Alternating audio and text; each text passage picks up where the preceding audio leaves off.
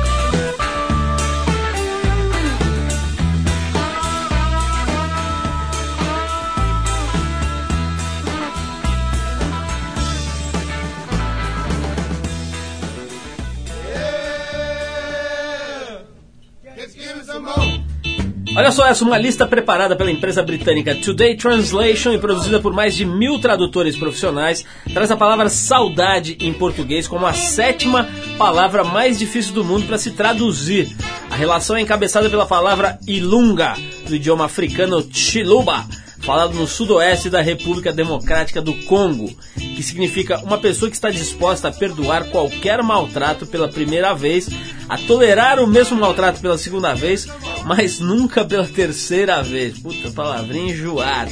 Em terceiro lugar ficou a palavra radiócax, em polonês, que significa uma pessoa que trabalhou como telegrafista para os movimentos de resistência ao domínio soviético nos países da antiga cortina de ferro.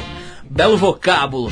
Segundo, a diretora da empresa Jurga Zilsken, também é um nome difícil de traduzir. Embora muitas traduções possam parecer precisas, o tradutor enfrenta um problema sério para exprimir, com outras palavras, as referências à cultura local que os vocábulos originais carregam. Saudade realmente é complicado, uma palavra que inclusive não existe na maioria das línguas, né? Esse significado que a gente tem aqui para essa mistura de nostalgia com vontade de voltar e etc., em várias línguas simplesmente não existe.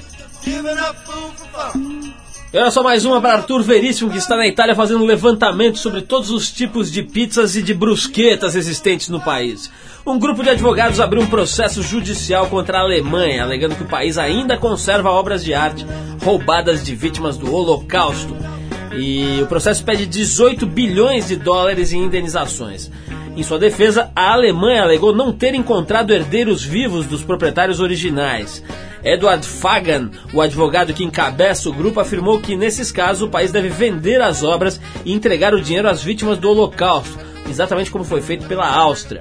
O advogado ficou conhecido pelas atuações em defesa de outros processos ligados ao mesmo Holocausto. O mais importante deles é quando conseguiu US$1,025 bilhões de indenizações de bancos suíços e pelas quantias exorbitantes de processos ligados também ao apartheid.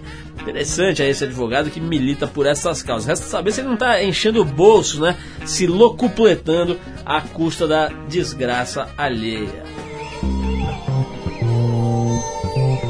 Boletim Ibama. Olha só, segundo denúncia de Paulo Adário, coordenador do Greenpeace para assuntos da Amazônia, grandes propriedades no local que estão sem comprovação de titularidade estão sendo anunciadas para venda através da internet. Os anúncios prometem excelente documentação, entre aspas. Os preços das propriedades na Amazônia, muitas delas localizadas em áreas de exploração irregular de madeira, variam entre R$50 e R$60 por hectare. O site www.resourcebrasil, vou soletrar porque isso aqui é impossível, né? resourcebrasil.com diz aos interessados que eles poderão criar uma área particular de reserva natural para preservar a floresta amazônica, seguindo as leis brasileiras. Já no portal imóveisvirtuais.com.br, o anunciante afirma que a posse é segura, mesmo sem existir nenhuma documentação, e que o possuidor exerce todos os seus direitos sobre ela. Segundo Adário, a ausência do Estado é o grande problema na Amazônia. Ele destaca a importância das Forças Armadas para preservar as fronteiras, a falta de dinheiro para os órgãos responsáveis pela preservação e o sucateamento da Polícia Federal. Enquanto isso, a plantação de soja, a pecuária e a exploração de madeira provocam o avanço do desmatamento. Pois é, você vê, né, que tem de pilantra por aí, né, seja na internet ou fora dela, neguinho vendendo pedaços da Amazônia virtual pra trouxa que fica ali na internet sem saber onde pôr a grana. E o Estado, infelizmente, não consegue atuar defendendo devidamente esse território, essa parte tão preciosa do Brasil. Vamos torcer para que o pessoal enfim, as pessoas que ficam navegando aí pela internet não caiam nessa verdadeira arapuca. Vamos tocar mais uma musiquinha aqui, o Clash, a banda clássica aí dos anos 70, 80, com Train in Vain. Vamos lá, Clash.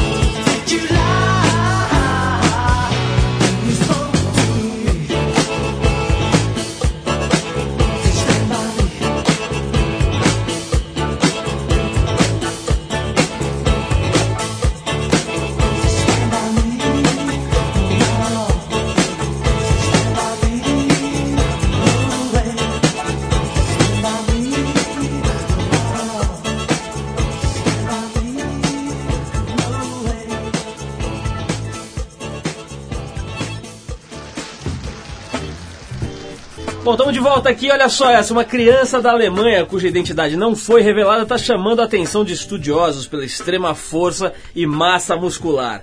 O tal do Bambam alemão, a criança de 4 anos, consegue segurar pesos com mais de 3 quilos. Tem músculos com o dobro do tamanho das crianças da mesma idade e metade da quantidade de gordura no corpo. O moleque tem uma mutação genética que bloqueia a produção de uma proteína chamada miostatina, que limita o crescimento dos músculos. A notícia vai de encontro às pesquisas realizadas na Universidade Johns Hopkins, onde ratos extremamente fortes foram gerados por técnicas que simulam a mutação dessa criança alemã.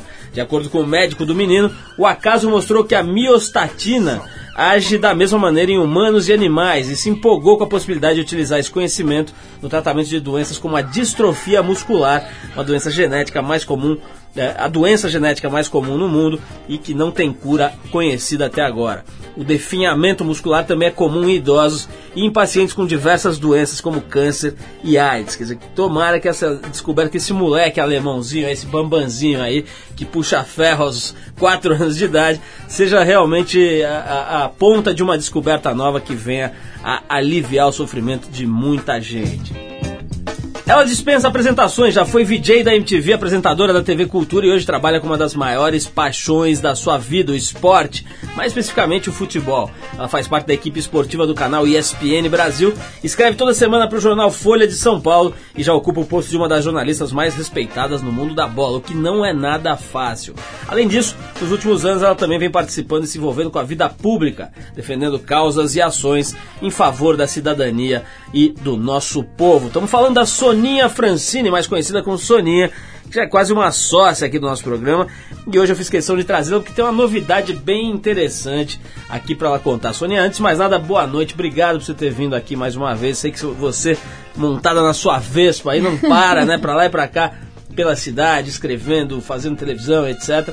Então, já de cara, te agradeço pela pausa aí na tua agenda para vir até aqui. Não, eu que agradeço de cara essa apresentação generosa. Muito obrigada, viu? Soninha, esse negócio de futebol, eu acho que é sempre legal falar, né? Você sempre atuou na comunicação, mas de repente acabou enveredando por essa área aí. Eu queria que você lembrasse, que você relembrasse como é que foi essa guinada que acabou te levando para um campo que era meio livre. E hoje você já vê outras mulheres chegando junto. Eu não sei bem os nomes aí, mas tenho visto umas meninas falando e comentando, etc. Como é que foi essa chegada junto aí do futebol? Olha, foi por gosto e por acaso. Gosto porque eu sempre fiz parte da turma do futebol na MTV, que é uma turma muito grande, tanto que vive inventando programas de futebol, né, pra nossa grade. Eu falo como se ainda estivesse lá, mas é que os meus amigos ainda estão, amigos, parentes, tá todo mundo envolvido lá com Rock Gol e coisas do tipo. E aí um ano o Rock Gol ficou sem apresentador na última hora, porque quem fazia naquela época já era o Paulo Bonfá, o Marcos Bianchi, o Felipe Xavier, eram os sobrinhos do Ataíde, aliás, começaram na 89, E eles tiveram que desistir na véspera da gravação por causa de um conflito de patrocinador. Eles tinham um patrocinador exclusivo e a MTV fechou com outro, concorrente. Então ficamos lá no mato sem cachorro. Caramba, e agora? Quem é que vai narrar os jogos? Aí, tentando resolver o problema ali de última hora, chamaram o Silvio Luiz para ser comentarista, o Marcelo Yuca, que naquela época ainda era do Rafa, para ser o repórter de campo, e aí narradores, narradora Soninha, porque eu tava sempre ali fazendo futebol. A gente jogava futebol no fim de semana e eu narrava os nossos jogos, entendeu? Aí na emergência eles pensaram em mim. E quando eu apareci na televisão narrando futebol, de brincadeira, Rock Gol, tem uma tiração de sarro, né? Embora os jogadores levem muito a sério, me chamaram pra participar de algumas mesas redondas, assim, como aquele sapo de fora, sabe? Olha, ela é VJ da MTV, mas gosta de futebol. E no fim o negócio ficou sério, Eu fui pra ESPN algumas vezes como convidada, eles gostaram bastante. E falaram, você não quer fazer parte da nossa equipe pra valer? Eu achei que eles estavam completamente fora de si, mas eu aceitei, eu não recusei não. E de repente a coisa andou e virou tua profissão. E hoje, de repente, né? Andou, e de repente eu fazia 2 comentários por semana e um programa de entrevistas, também semanal, e virei apresentadora de um programa diário, comentarista da mesa redonda no domingo. E aí a Folha me convidou para escrever uma coluna também, passei um tempo na rádio, na Globo CBN. Saí da rádio já, mas continua aí no futebol. Ô, Soninha, tem um monte de pergunta aqui, as perguntas foram feitas pela produção e também para pessoas que a gente consultou aqui, dizendo que você vinha e tal. E tem uma pergunta que eu acho engraçada, que liga um pouco esse universo do futebol com o universo do mundo pop, das celebridades, etc. Que é o seguinte, a barriga do Ronaldo. A gente quer saber aqui o que você tem a dizer sobre a barriga do Ronaldo. Tem muita gente dizendo que esse novo namoro dele com a Cicarelli, que é maratonista, etc., e faz triatlo, vai ajudar a colocar o cara em forma. Já vi gente que acha que isso não tem nada a ver, que ele tá pesado, mas que pra posição dele isso pouco importa, porque são piques curtos e com aquela estrutura forte dele ele tá apto e tal. Quer saber, você que tem, enfim, prestado mais atenção nesse universo do futebol, o que você acha da pança do Ronaldinho, o nosso Shrek? Não é tanto a pança, é o pescoço, né? A bochecha, o traseiro. Ele tá pesado, é isso? Que na Copa o Edilson e o Vampeta ficavam no banco de reserva falando assim, olha a bunda do Ronaldo, cara. Tá muito bundudo, velho. Aí o Ronaldo vai lá e faz 2 gols na final. Eles, nossa, meu cara bundudo faz isso. Imagina se não tivesse. Vamos trabalhar os glúteos. Então, assim, ele parece quadrado, realmente. Não chega a ser redondo, mas parece quadrado, Ronaldo. E ele tem tendência a ganhar peso. Tanto que na época da fisioterapia, do joelho, ele tinha que se controlar muito, assim, porque ele tava engordando mesmo. E todos os jogadores falam que na Europa a preparação física é muito boa, a pré-temporada é muito boa, mas o treino é muito menos puxado do que no Brasil. Então os caras se bobearem lá, e quem já tem tendência acaba ganhando peso mesmo. O Ronaldo ganhou peso.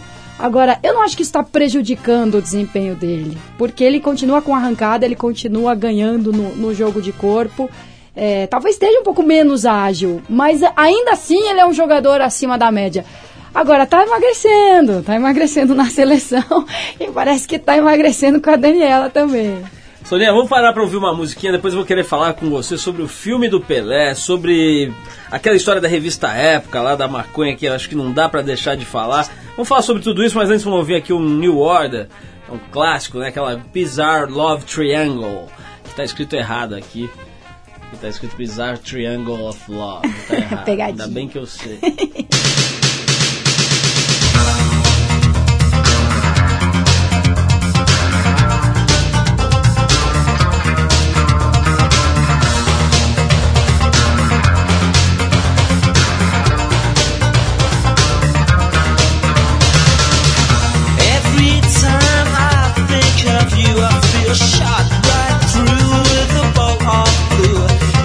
Problem in mind, but it's a problem I find.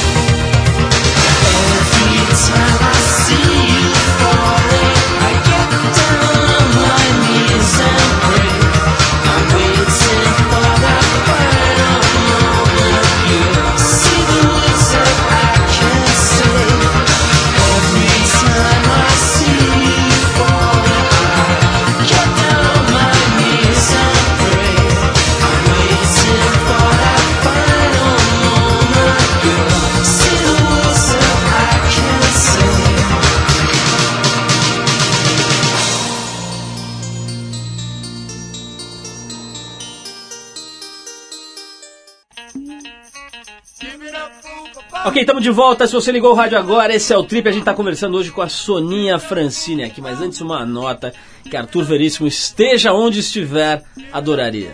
É o seguinte, embora a imagem que se tenha do carioca seja de um povo sarado, saudável e esportista, uma pesquisa realizada pelo Ministério da Saúde, em conjunto com o Instituto Nacional do Câncer, colocou o Rio de Janeiro em primeiro lugar entre 15 capitais brasileiras no número de ocorrências e casos de sobrepeso e obesidade. Quer dizer que o Ronaldinho carioca não está fora da estatística. Os números apontam que 48,1% da população carioca com mais de 18 anos pesam mais do que deveriam, seguidos de Porto Alegre, da população de Porto Alegre, com 45,1% de gorduchos. Depois vem Curitiba com 43% e São Paulo com 42,8% de neguinho com sobrepeso. Independente dos dados de cada município, o que mais assusta é que quase metade do povo brasileiro apresenta problemas com a balança, culpa da falta de exercícios e do crescente consumo de alimentos calóricos, gordura animal e etc. Muito açúcar e carboidrato e tal. Os cientistas alertam que a obesidade nos níveis registrados atualmente é um caso preocupante de saúde pública, já que pessoas obesas são bem mais suscetíveis à hipertensão, doenças cardiovasculares, diabetes e até alguns tipos de câncer. Estamos falando aqui na faixa dos 40% a 50%, as cidades que têm mais têm 48%, as que têm menos têm 42%. Mas se fizer essa pesquisa nos Estados Unidos, meu amigo, o número vai lá para casa dos 80%, que neguinho lá realmente, o que come de porcaria, o que produz de lixo, é um negócio seríssimo. Bom, mas vamos conversar aqui de novo com a Soninha. A gente falou da história do Ronaldinho aqui, já liguei com essa nota da obesidade. Mas, Soninha, eu falei aqui antes da gente dar o break para a música, sobre a história da revista Época, que a gente queira ou não, ficou uma coisa marcante e de alguma forma serviu inclusive para você se fortalecer, eu tenho a impressão, né? Eu queria falar um pouquinho então dessa história, né? Só para quem não sabe, a revista Época fez uma matéria bastante duvidosa ali sobre gente que usava maconha, que fumava maconha e tal, e deturpou certas coisas, colocou uma capa ali meio estranha, fez uns anúncios estranhos. Como é que isso daí ficou hoje, já passado bastante tempo, essa história já, vamos dizer, página virada? O que você tirou desse episódio aí? Como é que você registrou isso na tua vida? Bom, por um lado, pelo lado bem pessoal mesmo, é ficar muito mais calejada em relação ao que pode ser feito com as suas declarações, no sentido de um título mal feito, uma legenda mal aplicada, aquele resumo ou mal intencionado, ou muito descuidado, muito irresponsável. Só para relembrar, a história foi uma matéria, vamos dizer, bem feita, sobre pessoas que achavam que a maconha, enfim, era uma coisa que devia ser vista de outra forma, e depois veio um título completamente deturpado. Exatamente, a discussão era, quer dizer, eu fui convidada para falar sobre descriminalização, qual que era a minha opinião sobre esse assunto. Eu falo, claro que sim, sou completamente a favor. Por quê? E começamos a enumerar os argumentos e chegou no ponto e de admitir ou não que eu fumava. Eu falei, não, eu admito porque eu acho importante a gente discutir em bases reais, em bases concretas. Vamos partir do ponto em que as coisas acontecem de fato, né? E não dos mitos que se criam, coisa e tal. E no fim eu admiti que eu fumava, virou a coisa mais importante, né? Na capa da revista, ainda com um pé, assim, né? Um subtítulo, um número cada vez maior de brasileiros ignora a lei. Pô, eu admiti que eu fumava para discutir a lei em bases mais concretas, não por ignorar a lei, mas por ser completamente a favor da revisão e da mudança da lei. E ganhou um ar assim super despreocupado, super irresponsável. Eu fumo e não tô nem aí, ignora a lei. Como se fosse uma afronta mesmo. Ou até como se eu estivesse me gabando de fazer alguma coisa que é errada. Eu falo, não, mas é o contrário disso. A proposta da matéria, aliás, era exatamente trazer a público algumas pessoas que não são doentes, marginais, desajustadas, rebeldes, pessoas normais, simplesmente, que usam, que fumam, consomem a maconha, como outras tomam um vinho ou fumam seu charuto, né? Enfim, a ideia era uma, a capa levou para um lado completamente diferente. Então, assim, eu fico mais calejada, mas nem por isso eu deixo de falar, deixo de dar entrevista, deixo de responder o que me perguntam. Eu só me preparo melhor para o choque. Chegou a ter um processo essa história e tal? O que deu isso? Tem um processo. Tá correndo, rolando. Tá na justiça.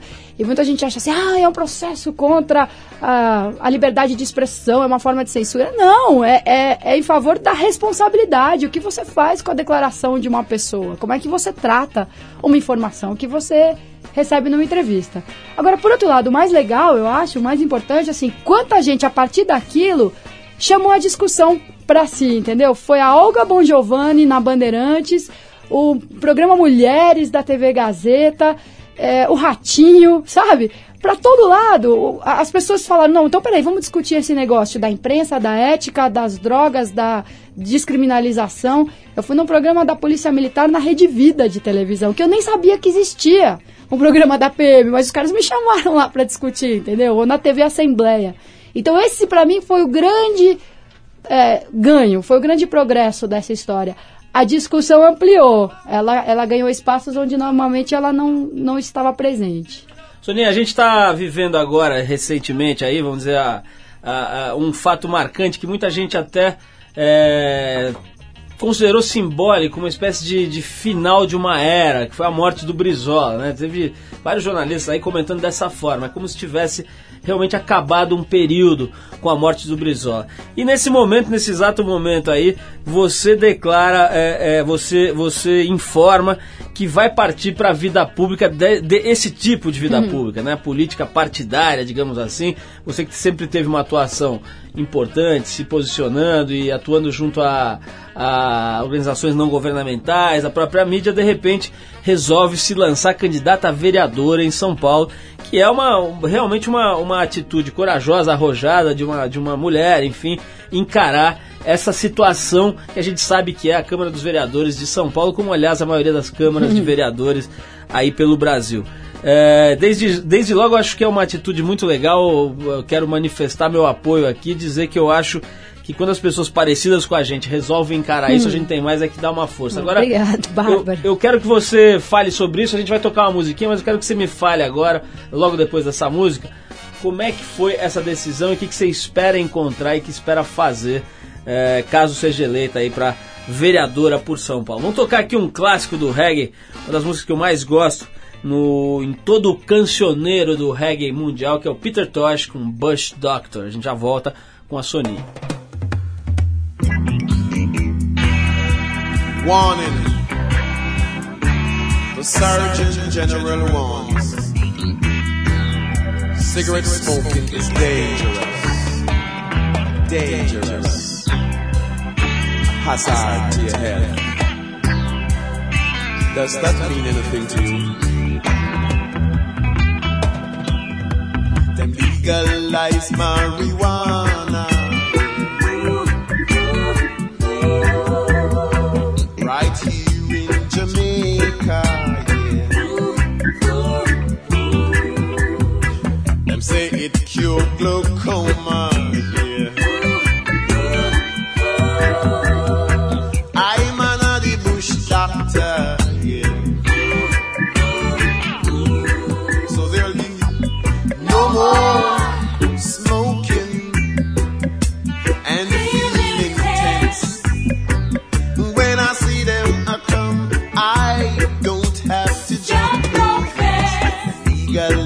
marijuana,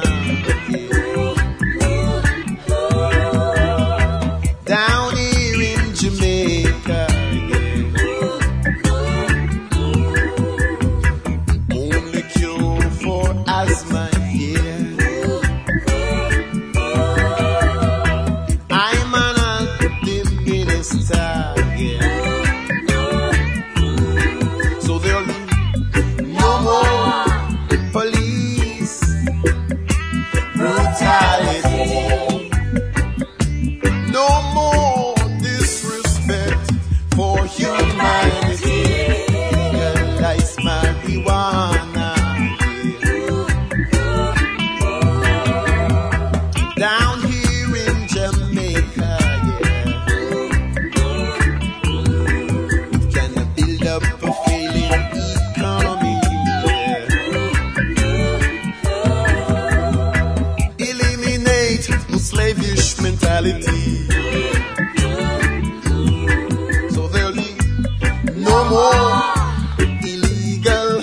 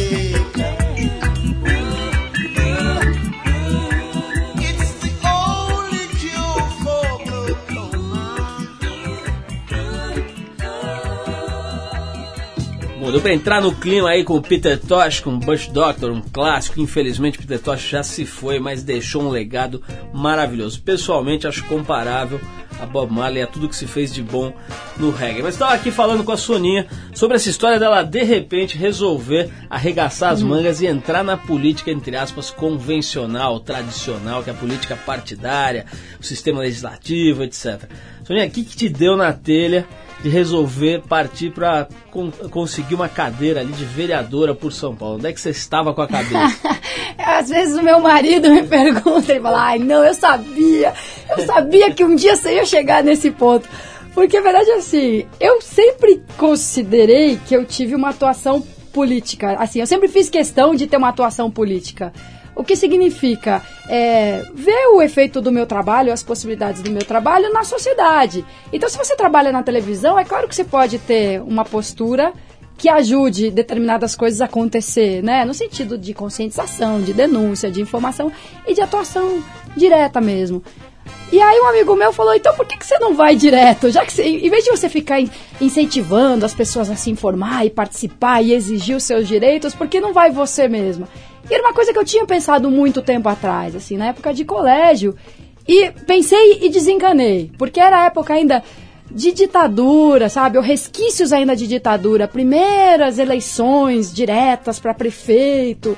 E aquilo era inútil você tentar atuar na Câmara para, sei lá, para produzir uma mudança de fato, porque você ficava muito isolado, as negociações eram muito piores ainda do que acontece hoje em dia. Ainda tem muita coisa errada e precisa mudar. Se não precisasse, eu não precisava entrar também, eu ficava aqui cuidando da minha vida, entendeu? E aí eu topei, falei, não, tem razão, eu que sempre incentivei tanto essa participação, vou eu participar, vou eu fazer o que eu prego, né? Então eu sei que que poder eu vou ter na Câmara, eu vou ser uma pessoa se eu entrar, né, um voto, mas eu certamente vou ter mais poder do que eu tenho aqui fora, porque tem quem me diga assim, você vai perder o espaço que você tem na mídia, mas o que você consegue fazer de verdade para a população toda, sabe, em termos de política pública, na mídia? Legal, você fala, conscientiza, cobra, é super importante, mas na hora do vamos ver, ou tem um cara lá para votar a favor, ou não tem, ou tem uma linha lá do orçamento prevendo que vai um dinheiro para aquilo, você pode falar até ficar roxo, entendeu? E não vai acontecer nada. Então é isso, assim, é por frustração, de uma certa forma, é pelo que eu não consigo fazer aqui fora, pelos limites que eu tenho aqui, que eu quero entrar lá, entendeu? E alargar um pouco esses limites e conseguir um pouco mais do que eu consigo aqui. Soninha, eu vou querer saber um pouquinho do que seria aí os seus principais metas, plataformas e tal, mas antes, você falou do teu marido, quero saber o que tuas filhas acharam, né? Porque você tem duas filhas, né? Tenho três duas filhas grandes e uma pequena. Então, quais são as idades, o que elas falaram, como é que você está lidando com isso na tua casa? A Raquel tem 20 anos, ela já é bem interessada também, ela sempre acompanhou política, sociedade, questões ligadas à cidadania, do modo geral, ela achou muito legal, ela achou natural também. A minha filha do meio já é um pouco mais desencanada, assim, ela é do tipo que se preocupa muito com o próprio comportamento, sabe, de ter respeito pelas pessoas, pelas coisas, mas parou aí, entendeu? Não vai muito além disso. Ela soube para uma amiga dela no colégio, diz que a amiga chegou e falou assim, sua mãe vai ser vereadora, você viu ela? Não duvido mesmo, não duvido nada, lá vai minha mãe. E a menor é de 7 anos... Ela fica tentando entender, né, o que vai acontecer. Ela assiste o jornal e fala, mãe, é isso que você vai fazer? É lá que você vai? É com esse cara que você vai falar? E tá acompanhando aí também. Soninha, se tivesse que definir mais ou menos o que você pretende, uma espécie de plataforma, não sei se isso já está claro, se hoje em dia ainda se faz isso, já a minha plataforma, vou lutar pelos... Quer dizer, mas enfim, quais são as coisas que você acha que pode conseguir tendo uma cadeira lá? Então, falando em termos bem gerais, assim, o que nem é bom numa campanha, porque parece que não é nada, parece muito vago, mas assim, sabe aquela coisa, me parece slogan de margarina, mas assim, é qualidade de vida, as pessoas precisam viver melhor em São Paulo, vive-se muito mal, entendeu? Quem tem dinheiro e quem não tem, então a cidade que já melhorou muito, tem muito que melhorar ainda, sabe? Tem muito chão pela frente, tem muito, desde rua para recapear, até, sabe, árvore para plantar, o transporte coletivo para melhorar, é uma coisa que interessa ao cara que tem carro também, né? Agora, falando de uma maneira mais específica, assim, é claro que juventude é uma área que me atinge mais diretamente. Tenho um interesse muito forte, por causa do trabalho da MTV, por causa das minhas filhas e porque eu lembro de mim mesma, sabe? Com 16 anos, correndo atrás das coisas. Faz uns 4, mais ou menos. Vai nessa, faz 20. Mas sabe, educação, cara, a gente vive falando nisso. Educação é o verdadeiro caminho a curto, médio e longo prazo. Então o vereador tanto está lá para propor novas leis, quanto para garantir que a Constituição seja colocada em prática aqui, na esfera municipal, entendeu? Então, por um lado você tem um céu maravilhoso, mas você ainda tem escola que não tem a tabela de basquete, sabe? Que não tem uma quadra decente, que não tem um pátio, que parece uma cadeia. Claro, quanto tem escola particular, municipal, estadual, mas assim, o que eu puder fazer, o que tiver ao meu alcance, sabe? A escola tem que ser um espaço de enriquecimento, um lugar agradável, um lugar que o cara tem orgulho de dizer, meu, isso aqui é minha escola, sabe? E não horror, e não aversão e vontade de sair correndo. Então, é área de lazer, é quadra de basquete, é uma coisa barata, velho, de você fazer numa pracinha, uma quadra, meia quadra de basquete para um 21 de madrugada, sabe? Um street, assim. Então, juventude é uma coisa que eu acho até que é fácil investir, não é um problema assim tão complexo. Você resolver o problema de enchente... Vão 20 anos aí pra corrigir as burradas que foram feitas, mas educação, você investe agora, você colhe, daqui uma semana já mudou. É impressionante, assim, é comprovado. Meio ambiente me interessa muito, saúde me interessa muito e o jeito como as pessoas são tratadas do modo geral. Tanto o motorista de ônibus, como ele vive, como ele trabalha, qual é a condição que ele tem, quanto o passageiro que ele pega ali, entendeu? Então é por aí. Soninha, vamos fazer mais um break aqui pra uma música? Depois eu vou querer saber de você sobre Pelé, Marta Suplicy, Maluf, Led Zeppelin com Immigrant Song. A gente já volta com a Soninha.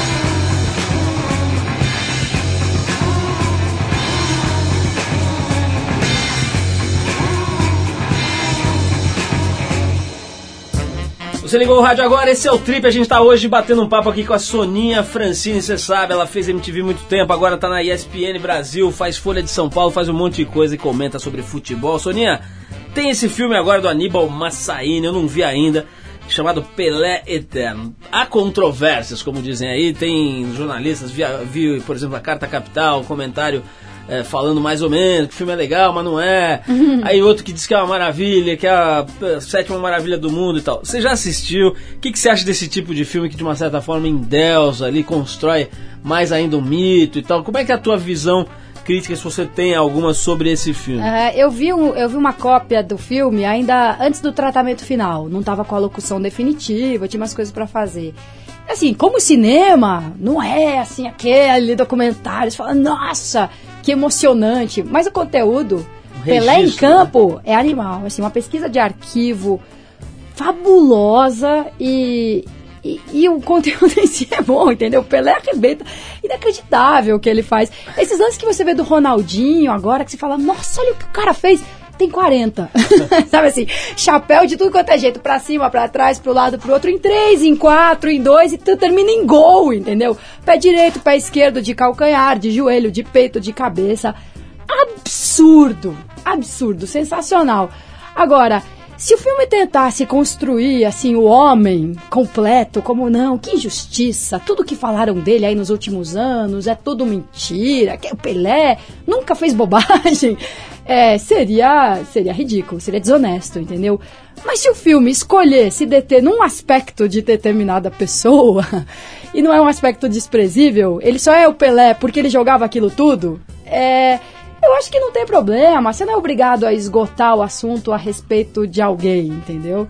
Então não é dourar a pílula, não é dizer que o Pelé é um sujeito exemplar em tudo que ele fez, porque não é o caso, né? Soninha, mais uma vez queria te agradecer muito a presença e dizer que a gente está muito feliz com essa tua atitude aí. Acho que esse monte de gente que está ouvindo a gente no Brasil inteiro se inspirar de alguma forma por essa tua coragem, essa vontade de trabalhar pelo outro, acho que essa terra vai pra frente e não fica dependendo de Dr. Paulo, este brasileiro é importantíssimo. Mas falando sério, parabéns, Soninha, a gente vai te apoiar aí no que for possível. Eu mesmo, de cara, já entrego o meu voto aqui de bandeja, porque acho que ele vai estar em excelentes mãos. Então, beijão, parabéns pela atitude, sorte aí na campanha.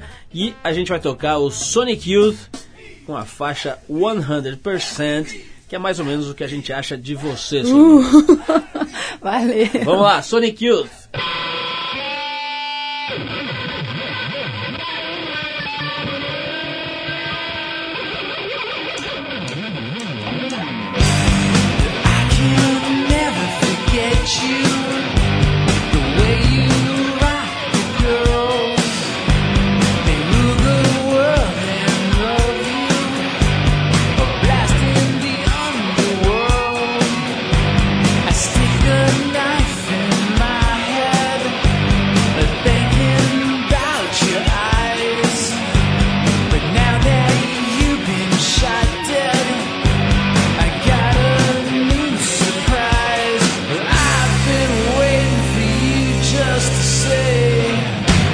You chick is mine. All I know is you got no money. That's got nothing to do with a good time. But can you forgive the boy who shot you in the head?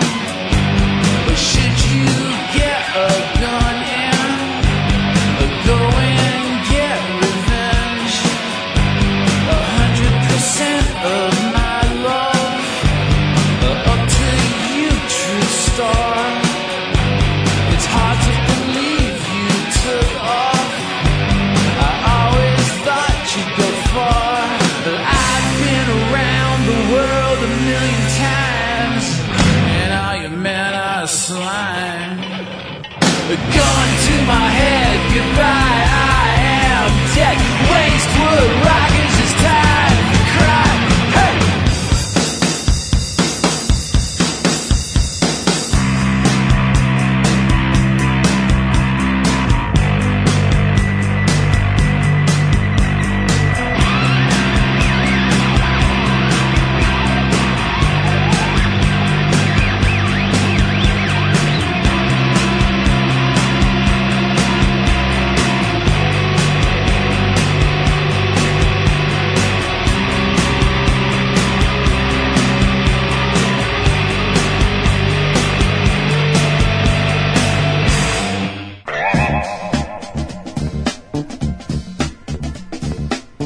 Bom, pessoal, a gente vai ficando por aqui. O Trip 89, você sabe, é um programa independente feito pela equipe da revista Trip e também da revista TPM, ambas nas bancas. Vai lá dar uma olhada. Essa é uma parceria da Trip com a 89 FM e toda a rede rock. A apresentação é de Paulo Lima com Arthur Veríssimo, edição de Cláudia Lima, produção de Eduardo Marçal, assistência de Alexandre Potashev, colaboração da Bruna Bittencourt e do Léo, trabalhos técnicos de Yuri Dankalov e hoje nosso novo amigo aqui, que eu ainda não sei o nome, mas daqui a pouco eu falo. Quem quiser escrever pra gente, pode mandar o seu e-mail para radio@trip.com.br. Até terça que vem com mais um Trip aqui na Rádio Rock.